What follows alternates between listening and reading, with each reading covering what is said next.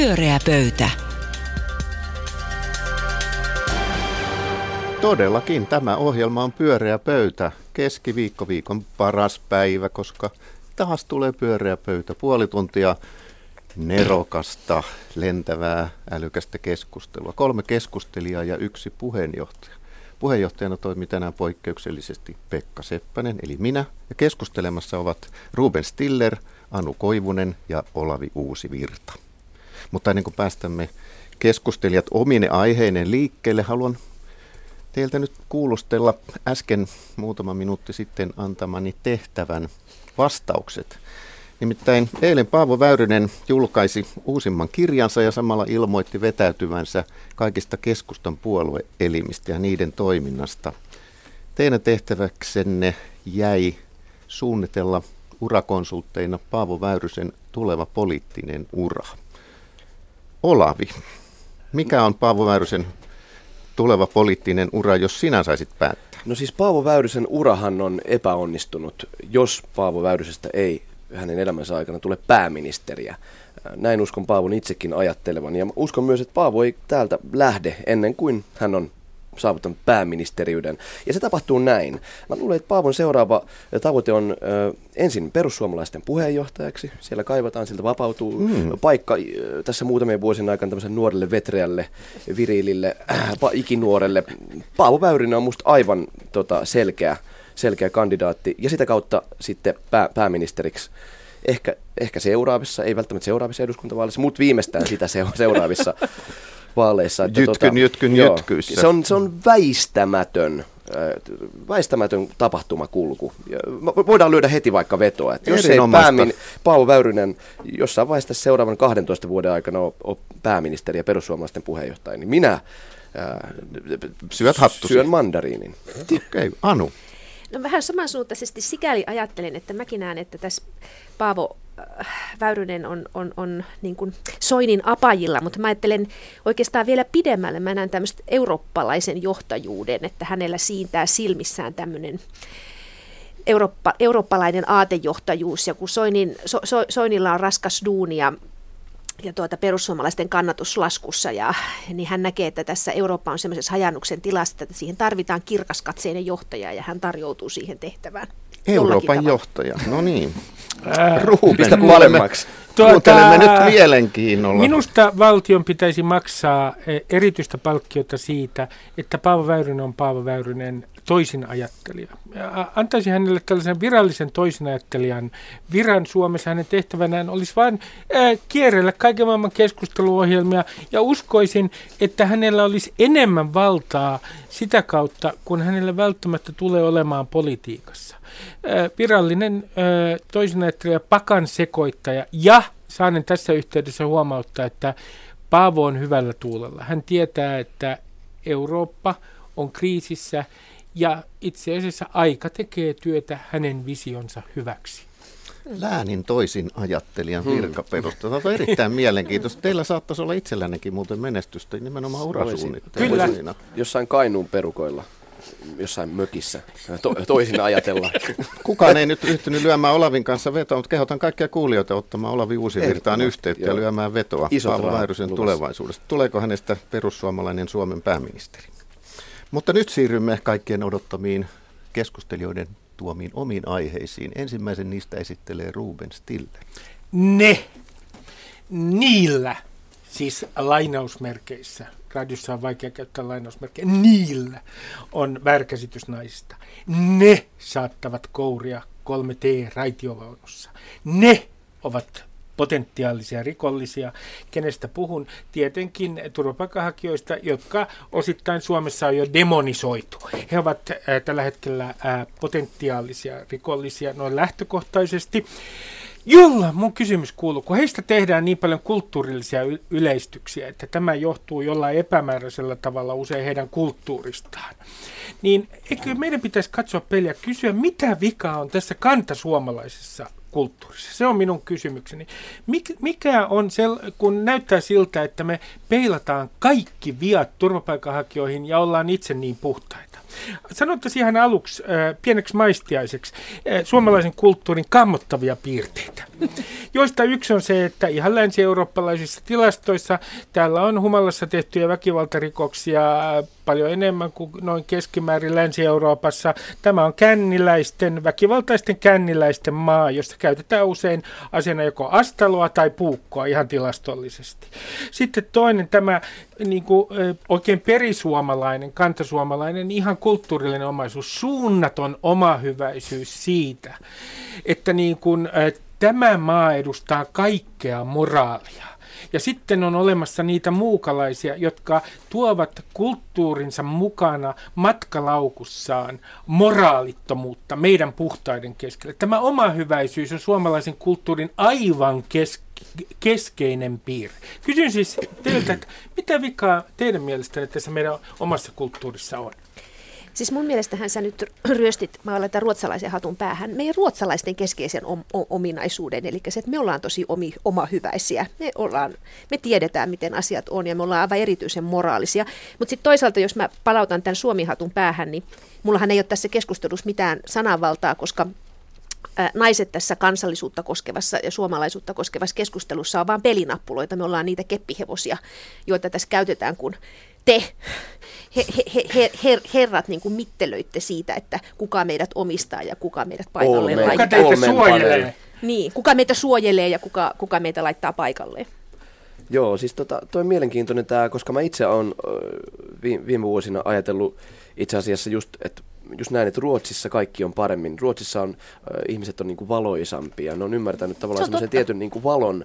Äh, sen, sen huomaa niin kuin ihan siis kaikessa kulttuurissa, se huomaa musassa. Siellä on Håkan Hellström, joka on Ruotsin suosituin artisti, joka tavallaan levittää semmoista niin kuin, äh, duurissa menevää ilosanomaa ja semmoista niin kuin ulospäin suuntautuvaa energiaa. Ja Suomessa vedetään, mietitään, että viiletäänkö ranteet auki tavallaan näin poikittain vai pitkittäin. Et joku semmoinen tietty, tietty niin kuin sisäänpäin kääntyneisyys, mutta toisaalta sitten mietin just tässä nimenomaisessa asiassa, että et kun sitten Ruotsissa on tämä diskuteerauksen e, perinne, mutta mitä sä oot, kun sä, sä oot kuitenkin asut, asunut Ruotsissa vuosikausia, niin, niin tota, olisiko, pitäisikö meidän tuoda tämä diskuteeraus e, siinä mie- mielessä, mitä se Ruotsissa on, niin tänne niin kuin Suomeen?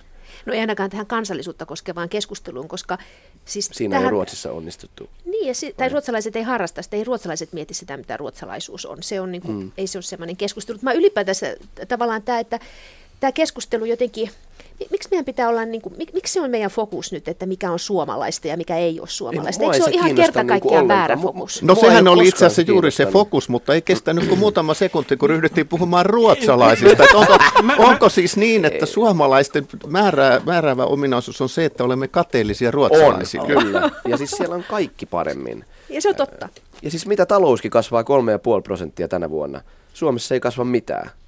Niin mun, mun, mun täytyy sanoa näin, että, että mä ihan tahallani tässä yleistän ää, ää, näitä niin sanotun suomalaisuuden kulttuuripiirteitä, kun joillakin ni, nimittäin näyttää olevan siitä suomalaisuudesta ää, muka kauhean tarkka käsitys. Mun täytyy sanoa, että mä en päässyt mihinkään selvyyteen. Mä oon asunut koko elämäni tässä maassa ää, ja tota, mä en päässyt mihinkään selvyyteen en tunne millään tavalla kotoiseksi sitä suomalaisuutta, joka suomalaisuudesta itselleen sen monopolisoineet ihmiset yrittävät ikään kuin määritellä. Mä en koe mm. sitä mitenkään tutuksi ja mun mielestä se on aivan kummallinen. Ja siellä taustalla on jonkinlainen sellainen ajatus, että meidät pitäisi kaikki jollain tavalla standardisoida. Niin, että meillä olisi kaikilla li- leijonariivus, joksenkin mauton kampaus ja ilmeisesti tota, sit jonkinlaiset armihousut ja lyhyt tukka ja meidän pitäisi marssia johonkin niin kuin rivissä. Si- siinähän on sellainen visio jonkinlaista militaristisesta äh, ikään kuin rivissä marssivasta suomalaisten joukosta. Mm. Ja, ja tämä, että se on niin, mä en pääse siitä oikein selvyyteen, että mitä muuta siinä halutaan. Mä en enää taju, mistä oikein puhutaan, kun puhutaan suomalaisista. Mulla on tämä sama ongelma. Ja sen takia mä esitänkin näitä yleistyksiä, nimittäin jos meitä yleistettäisiin samalla tavalla kuin turvapaikanhakijoita nyt, niin mehän loukkaannuttaisiin aivan hirvittävästi. Mut, mutta mm. mutta, mutta he, heihin ihan suoraan sanottuna Suomesta menee välillä niin kuin ihan demonisoinnin rajalla. Jos joku ihmisryhmä nyt katsotaan kokonaisuudessaan niin kuin potentiaalisiksi rikollisiksi, niin silloin mun mielestä on kysymys tietyn vähemmistön demonisoinnista. Mm, siinä on tavallaan tämä niinku yleistäminen ja stere- stereotypisointi ää, on, on tavallaan, niinku, kaikki tietää, että, että se, on, se on valheellista, se on pelkästään valheellista. Silti me koko ajan itsekin, jokainen meistä yleistetään, mm-hmm. tehdään samanlaisia yleistyksiä ar- arjessamme joka päivä, koska ne on semmoisia, no, ilman niitä me kuoltais. Me ei, me ei pärjättäisi niinku hetkeäkään. Me ei selvittäisi meidän niinku arjesta, meidän elämästä ilman mahdollisuutta ää, yleistää. Ja tota, ja se on, se, on niin se, se on se iso ristiriita. Mutta mitä tulee tähän tavallaan ää, tähän leimaamiseen, että siinä, vaiheessa kun, kun tota, mietitään niin kuin kansa, kansalaisuuksien ominaisuuksia, niin tota, sama juttu, mikä liittyy yks, ihan niin kuin yksilötasolla, että jos mm, ajatellaan vaikka kahden ihmisen keskinäistä demonisaatiota, että toinen avioidetulla tilanteessa ihmiset, puoliset demonisoi toisensa, niin, niin siinähän tavallaan on kyse vain semmoisesta niin ylittämättömästä kuilusta, jota ei edes halua ylittää, jossa välissä olisi tavallaan se niin kuin, kohtaaminen. Ja se, että me kaikki esimerkiksi mentäis käymään vaikka vastaanottokeskuksesta ja kosketettaisiin, niin kuin, katsottaisiin niitä silmiin ja niitä. puhuttaisiin. Nyt mennään liian pitkälle. Mutta se, onhan se kohtaaminen ainut tapa niin kuin, päästä eroon niistä omista ennakkoluuloista. Mutta kyllähän nämä kaikki, kaikki tarinat suomalaisuudestahan karsinoi meitä suomalaisia. Siis että mm siinä mä oon ihan Rubenin kanssa samaa mieltä, että et, et, aika harvat, niin kuin har, harvoista asioista me päästään muuta kuin todella ylätasolla yksimielisyyteen. Ja niinhän identiteetit aina on, että ne on sekä välineitä sanoa, että kuka minä olen, että sitten sanoa, ketä minä, kuka minä en ole tai millainen minä en ole. Ja se on loputon keskustelu, mutta musta se ei ole poliittisen keskustelun tai, tai lainsäädännön tai niin poliittisten linjausten paikka. Silloin se muuttuu todella sortavaksi. Mm. Kyllä. Niin sitten äh, mun täytyy niin kuin, äh, ihmetellä tätä ilmapiiriä, että luulisi nyt, että kun täällä on niin hyvät pisatulokset tässä maassa kuulemma, niin, joka ei muuten kyllä näy, kun katsoo välillä tuolla somessa tiettyjen tahojen keskustelua, sitä ihmettelee vaan, että miten täällä on saatu sellaiset pisatulokset. Niin, täytyy niin kuin ihmetellä sitä, että että, että tämä keskustelu ihan mediassakin on näyttänyt menevän äh, semmoiseen niin tarinaan, että aluksi meillä oli joukko uhreja. Ja nyt meillä on sitten joukko rikollisia. Eikä oikeastaan niin kuin, välillä tuntuu siltä, että onko siinä välillä yhtään mitään. Ja okei, näinhän muukalaisiin on aina suhtauduttu, että heidät pitää saada jotenkin yksinkertaiseen niin kuin, johonkin kategoriaan, mutta aika masentavaa. Mm. Pyöreä pöytä. Pyöreä pöytä jatkaa keskustelua ajankohtaisista aiheista studiossa. Täällä suorassa lähetyksessä istuvat Ruben Stiller, Anu Koivunen ja Olavi Uusivirta ja puheenjohtajana toimin minä, Pekka Seppänen.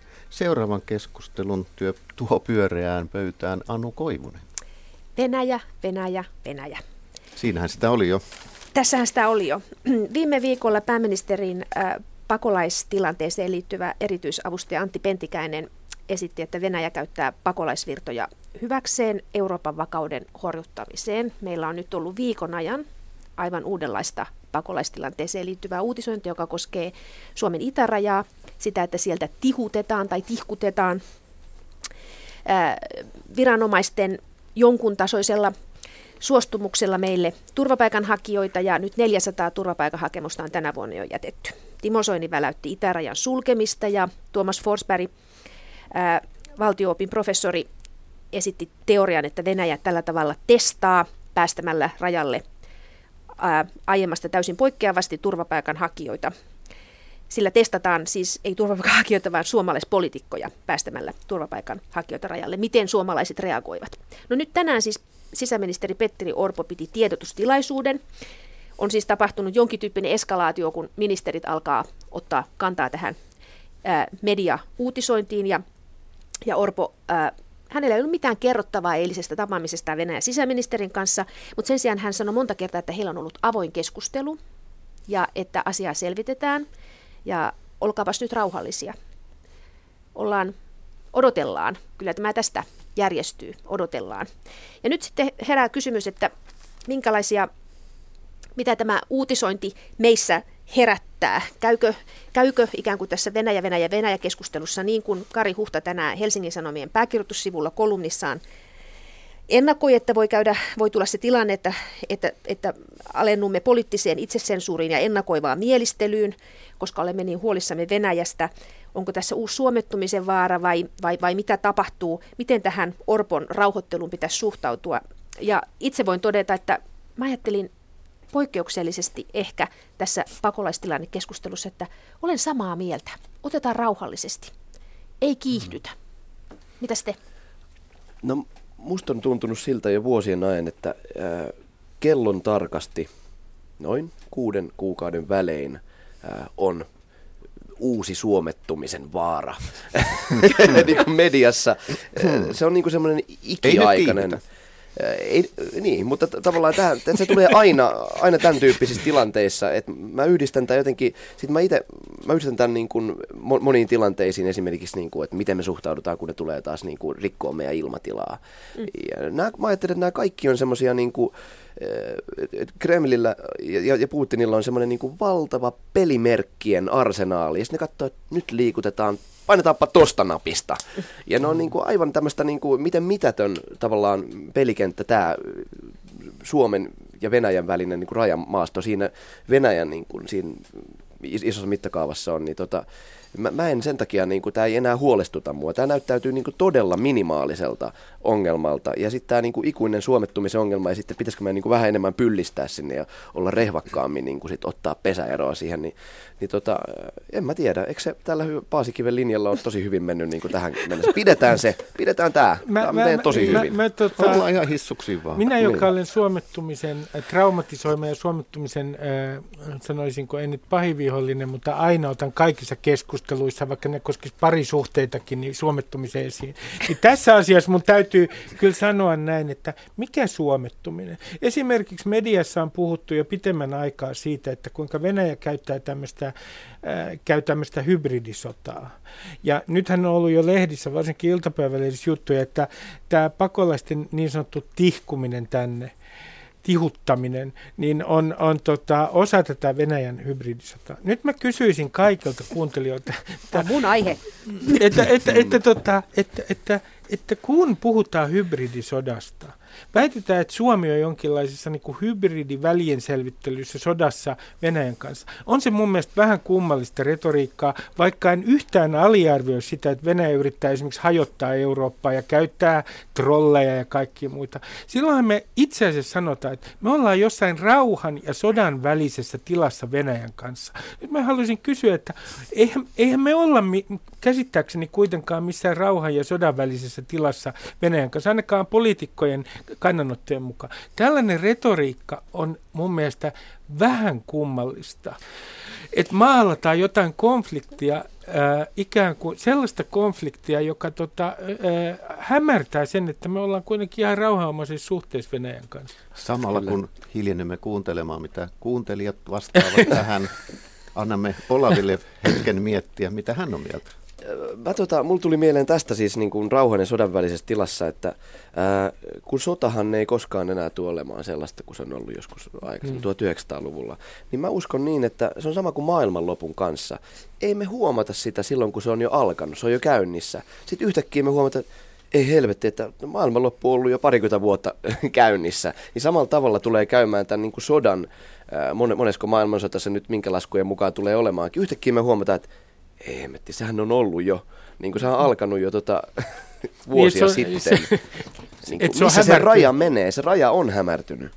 Niin, mehän puhutaan nyt tavallaan, me puhutaan ehkä kahdesta asiasta. Me puhutaan yhtäältä siitä, että miten ikään kuin mikä on se analyysi tästä mm. ää, puolustuspoliittisesta tilanteesta tai Euroopan mm. rajoista tai ge- geopolitiikasta tai, tai Venäjän strategiasta, se on niin kuin yksi asia. Sitten toinen on se, että miten julkinen keskustelu toimii, mm. koska siis mediahan toimii niin, että et, et, et, et media löytää uhkia, erilaisia uhkia, nimeää uhkia ja sen jälkeen niin luo pelon ilmapiiriä, selkeän järjestää gallupin, jossa kysytään lukijoilta, että, että olet, kuinka peloissanne olette, tai tilaa mm. gallupin, ja sitten uutisoidaan mm. niitä pelkoja, jonka jälkeen on oikeutettua käsitellä taas sitä asiaa, koska niitä pelkojahan pitää käsitellä. Mm. Ja siinä mielessä mun mielestä tämä Or- Orpon Or, Or, Orpon niin kuin, tavallaan, että otetaan nyt ihan rauhallisesti eikä kiihdytä tässä, koska siis mm. siis tämä mun mielestä ihan ilmeistä, että on tapahtunut tämmöinen mediaalinen e, e, niin kuin, kiihtyminen tässä Venäjä-uutisoinnissa.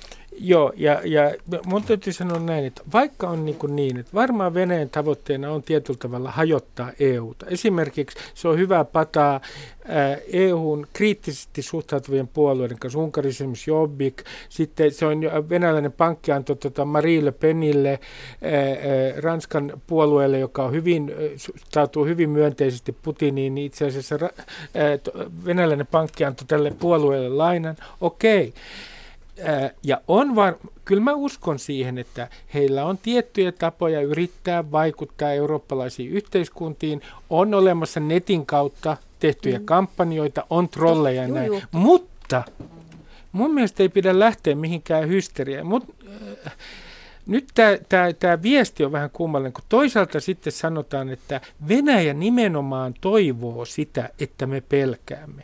Niin anteeksi, nyt sitten mun täytyy kysyä, että miten mun pitäisi nyt reagoida tähän?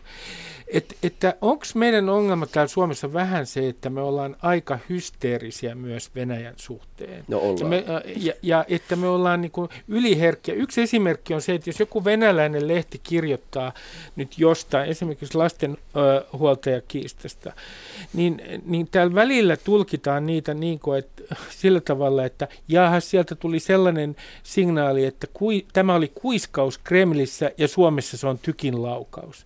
Siis ollaan aivan aivan yliherkkiä.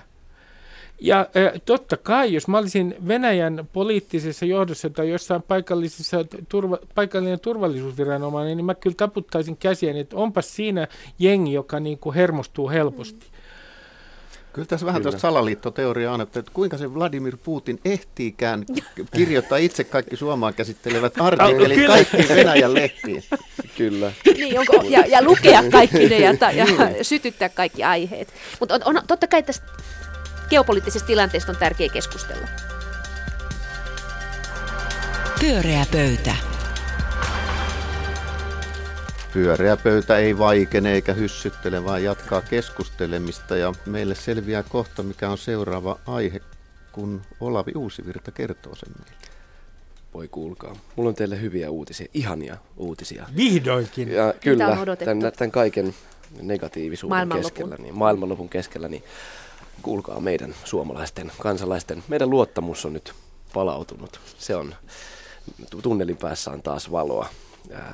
Tämän kertoo äh, tilastokeskuksen teettämä kuluttajabarometri, joka nyt ensimmäistä kertaa pitkään aikaan äh, kuluttajabarometrin tutkimuksen mukaan äh, suomalaisten luottamus talouteen on kasvanut. Se, vielä, vielä joulukuussa se oli aika, tota, oli aika synkeät pessimistiset tunnelmat, mutta nyt, nyt tota selvästi suurempi joukko uskoo, että äh, tämä tulee menee hyvin. Ja nyt siis puhutaan ylöspäin. kotitalouksista, kotitalouksista tavallisista kyllä. Tavallisista suomalaisista. Sen sijaan yritykset on edelleen pessimistisiä. Ne ei usko, että ei, ei, ei tule menemään kovin hyvin. Ja tota, mä mietin sitä, kun näitähän julkaistaan niin kun, ilmeisesti tehdäänkö näitä peräti kuukausittain, koska edellinen joulukuussa oli tehty kuluttajabarometri ja nyt tammikuussa tehtiin uusia. Ja näistä, näitä uutisoidaan, näille annetaan niin aika iso arvo. Mm. ja tota, eli nämä, nämä tavallaan ylittää uutiskynnyksen se herättää niin sellaisen kysymyksen, että, että tota, näinköhän se onkin niin to, ihan toissijasta, mitä Sipilän hallitus niin tekee tavallaan talouden elvyttämiseksi. Sehän on meidän käsissä. Me, voidaanko me psyykata äh, tämä homma skulaamaan? Voidaanko me psyykata meidän talous nousujohteiselle äh, raiteelle? Ja, ja, tota, ja mitä me voitaisiin tehdä, että, että me niin kuin tavallaan... Äh, että me, me saataisiin tavallaan niin kuin semmoinen yleinen joukko psykoosi, tämmöinen niin kuin kollektiivinen ajatus siitä, että tämä tulee menee hyvin. Sano nyt samalla mm. tavalla kuin tupaillassa yleensä sanotaan, että mitä mieltä itse olet?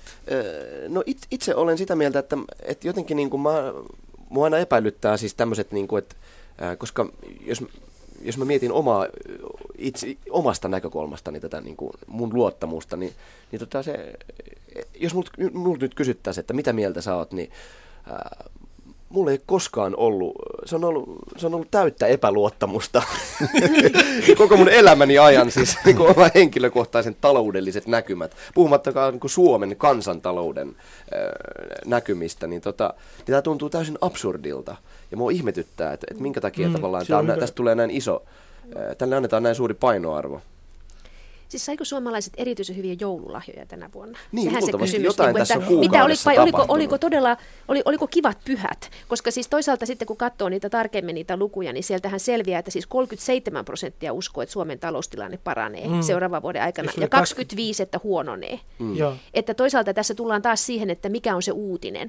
Mutta, että, Niin. mutta että mä uskon, siis eikö talous ole ennustamista ja, ja tunteita?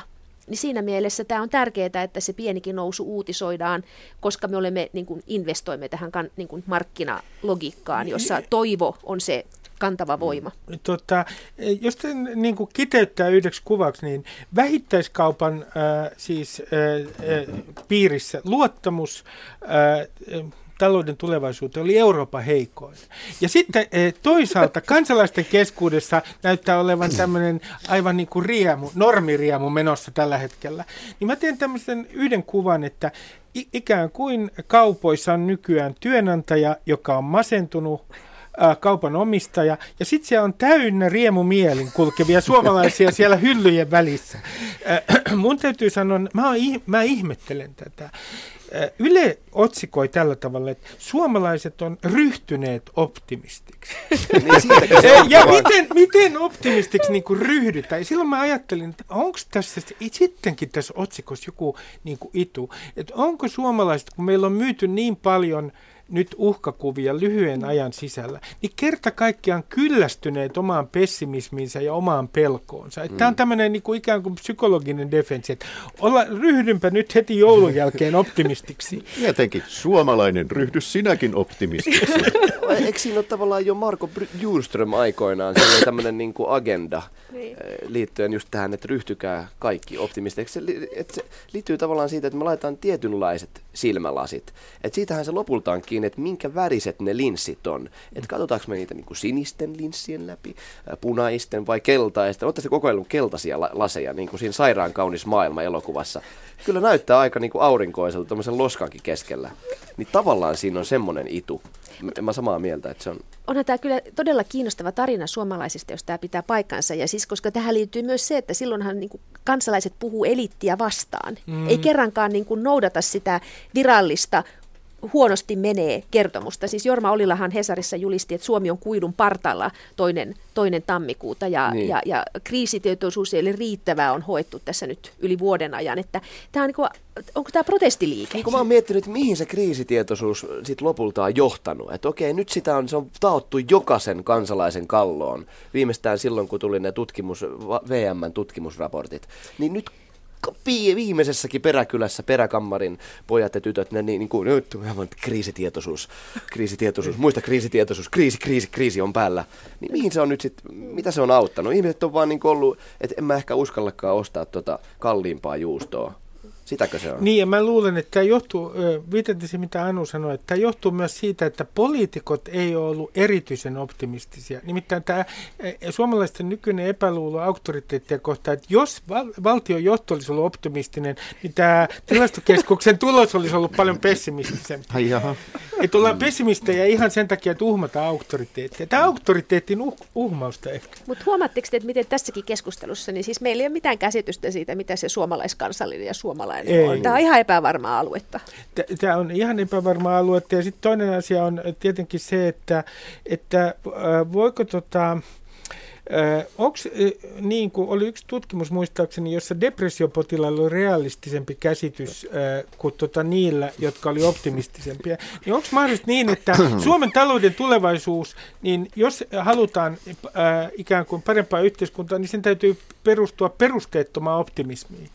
No mutta ei se ole perusteetonta, koska tämähän on itsensä toteuttava mm. ennustus, Nimenomaan, jos joo, kuluttajat on totta. luottavaisia, lähtee ostamaan ja, ja tota, ovat positiivisia, optimistisia, muuttavat mm. toiselle paikkakunnalle, mm. uskaltavat ostaa asunnon. Et se on niin kuin täysin, optimismi ja luottamus on niin kuin varma mm. tie onneen. Mutta ehkä yksi semmoinen, mä teen nyt kulttuurisen yleistyksen, suomalainen ajatus, että, että kun ollaan näin optimistisia, niin kysyisin nyt kyllä kaikilta, että eikö tässä mennä vähän liian pitkälle, ettei sitten vaan petytä, Niin. ettei vaan sitten petytä sitten oikein Ja karkeasti. sitten tähän liittyy myös se, että mehän otetaan niinku tiettyjä asioita niinku itsestäänselvyyksenä, semmoisia niinku ohittamattomina ää, tota, totuuksina. Esimerkiksi niinku jatkuva talouden kasvu. Mm. Se on jatkuva parin prosentin kasvu hamaan hautaan asti niinku Pyöreä pöytä.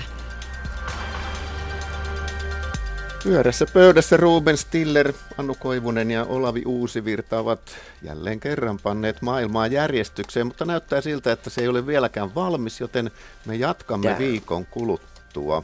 Minä olen Pekka Seppänen, toivotan teille hyvää illan jatkoa. Moi moi!